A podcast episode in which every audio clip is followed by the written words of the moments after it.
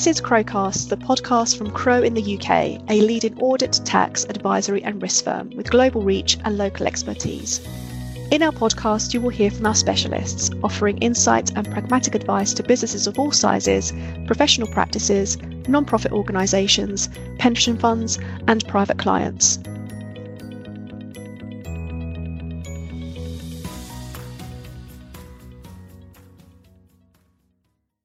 Hello, and welcome to the June 2021 edition of Fraudcast from Crowe UK.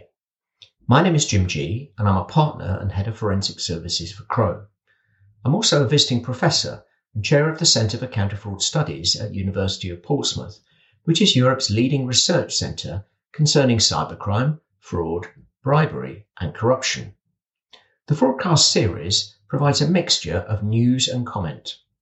This month, we'll be bringing you the key findings from the latest research into the financial cost of fraud to be published in full shortly, news of the latest crime statistics concerning cybercrime and fraud, and a special focus section on procurement fraud and the business case to tackle it.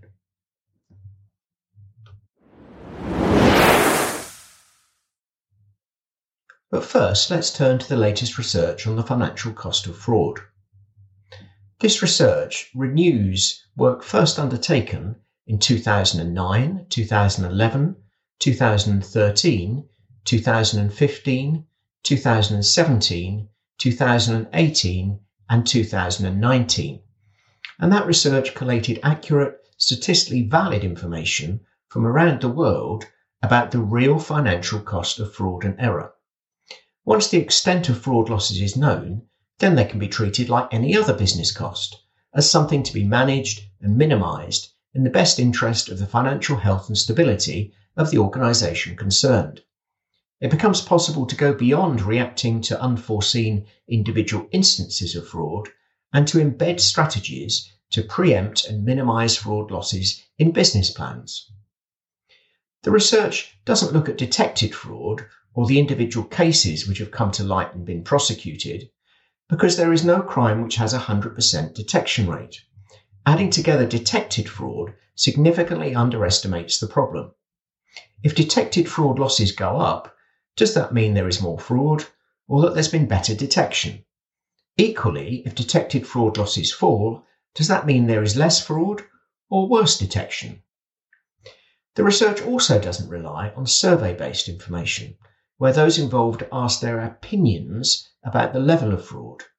These tend to vary significantly according to the perceived seriousness of the problem at the time by those surveyed. Whilst such surveys sometimes represent valid survey of opinion, that is very different from a valid estimate of losses.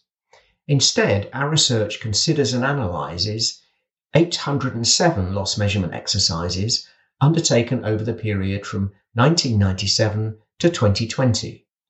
The exercises took place across 40 different types of expenditure in 49 organisations from 10 countries, considering losses and expenditure with a total value of 25.9 trillion sterling. So, what did we find? Well, we found that the average loss across all the exercises reviewed between 1997 and 2020 was 6.42% of expenditure with 68% of those exercises showing loss figures of more than 3%.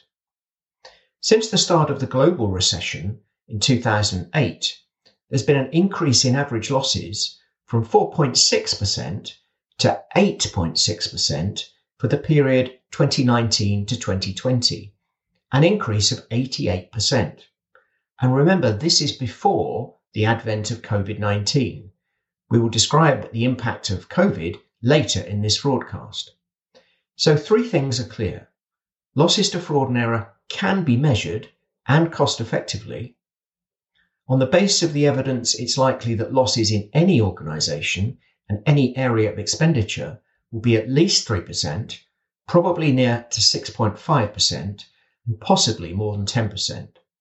And thirdly, losses can be significantly reduced when accurate information about their nature and extent is available.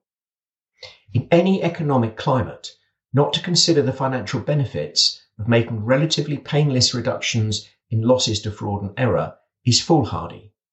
Doing so can mean more money for better public services, more profitable companies, and charities being better able to fulfill their charitable purpose.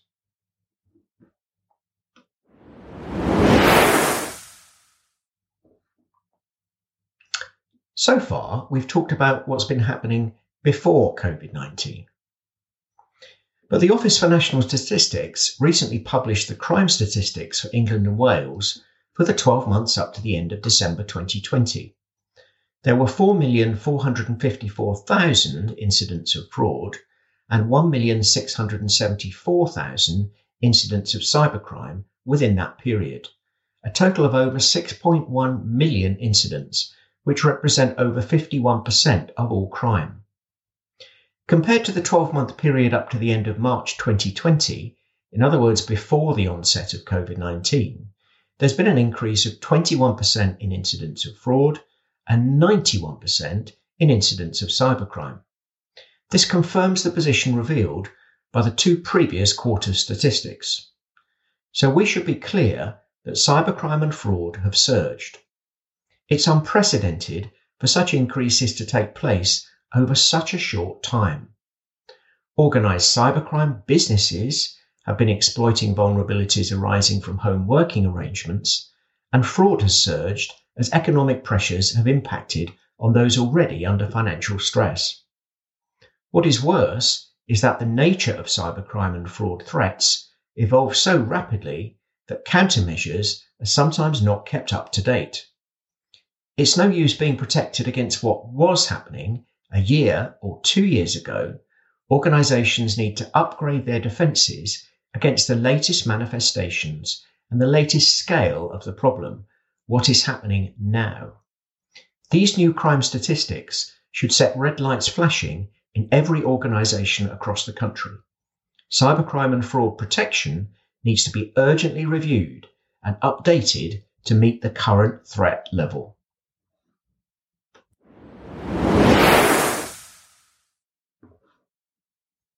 The next broadcast section looks at procurement fraud in the public sector and the business case to do more to counter fraud. As the government battles to recoup some of the mammoth costs incurred as a result of coronavirus, public finances are under fire from all quarters.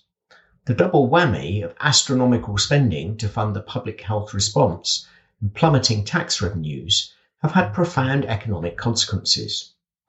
The Office for Budget Responsibility expects 2020 economic output to be 11% lower than it was in 2019, marking the biggest annual contraction in over 300 years. It's an economic outlook that makes the scale of public sector procurement fraud all the more galling. According to the most recent annual fraud indicator compiled by Crowe and University of Portsmouth's Centre for Counter Fraud Studies, and to be renewed this year, procurement fraud across the public sector deprives the public purse of an estimated 12.3 billion a year out of total public sector fraud cost of 40.3 billion. Take tax fraud out of the equation and procurement fraud represents around half of all public sector fraud by value. Despite the astronomical scale of the problem and the undeniable and largely unspoken impact on public services, it's a problem that grows by the year and for which the government has no explicit strategy. The truth is, there isn't a proper strategic initiative to tackle fraud in the public sector. That died when the National Fraud Authority was abolished in 2014. Rishi Sunak's 100 billion, 100 million budget pledge for a task force to tackle COVID fraud may have hit the headlines, but this ignores the ongoing situation of money defrauded from the totality of public expenditure in normal times. Procurement fraud covers a wide range of misdemeanours, including the awarding of contracts in exchange for bribes, individuals personally benefiting from corporate supply contracts, the submission of false or duplicate invoices and goods and services that are underdelivered or not delivered at all. In practice, though, most of the procurement frauds that occur are high volume, low value transactions that are very difficult to detect. What's also true is that the scale of fraud has increased steadily since the 2008 recession. And as discussed earlier, data from the Office for National Statistics suggests that the pandemic has resulted in an even bigger spike in numbers. Individuals under financial pressure, remote working capabilities, temporary relaxation of controls and risk processes, whatever the cause is, the reality is no one really knows the true extent of the problem. However, a failure and reluctance to quantify losses makes procurement fraud an even harder nut to crack. Fraud is not a static risk. It mutates like a virus, so it's very difficult to detect. Until public sector organisations know the extent of the problem, there's no incentive to do anything about it, and the resources committed to tackling procurement fraud will remain woefully inadequate. In the US, they have the Improper Payments Elimination and Recovery Act of 2010, which requires public sector agencies to publish in their financial reports the total cost of fraud and error every year. In the UK, if there were a credible measured cost of fraud, there would be a lot more pressure on politicians to reduce it. Counter fraud work would be a lot better funded, and the cost of fraud would reduce. The truth is that what is being done is not proportionate to what is lost. At the moment, people can pretend that it isn't there. Admittedly, justifying any discretionary expenditure in the current political climate is an unenviable task. However, the return on investment makes the decision a no brainer. As the former chief executive of the NHS Counter Fraud Service, I was very proud that my team helped to slash the cost of fraud by over 60% in eight years, delivering savings of 811 million, 12 times the 67 million cost of its programs. I've always advocated a strategy that focuses on prevention, detection, and suitable sanctions for perpetrators underpinned by solid communications. You need a strong anti fraud culture. There's always an honest majority, but all too often it's passive not active. It's important to mobilize those people so that peer group pressure is strong and you send out a strong message that fraud is unacceptable. Meanwhile, efforts to deter and shrink the dishonest minority hinge on communicating messages about the likelihood of being detected, the probability of professional investigations that will uncover evidence, and the certainty of sanctions that will be imposed. While all efforts should be made to identify and eliminate weakness in processes and systems, certain warning signs can help you detect fraud. Here, data science and data visualization techniques that flag up anomalies are a powerful weapon in organizations' anti fraud armory. And once detected, you need a professional investigation. You need to apply sanctions, not just criminal sanctions, but there may be civil action to recover the money disciplinary action in terms of employment, or maybe contractual action against the supplier. Finally, you need to do your best to get the money back.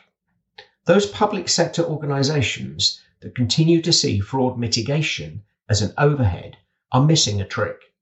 If you reduce fraud, you have more money to invest in better public services. Then it's not just about morality or ethics, but there's a business case to do this.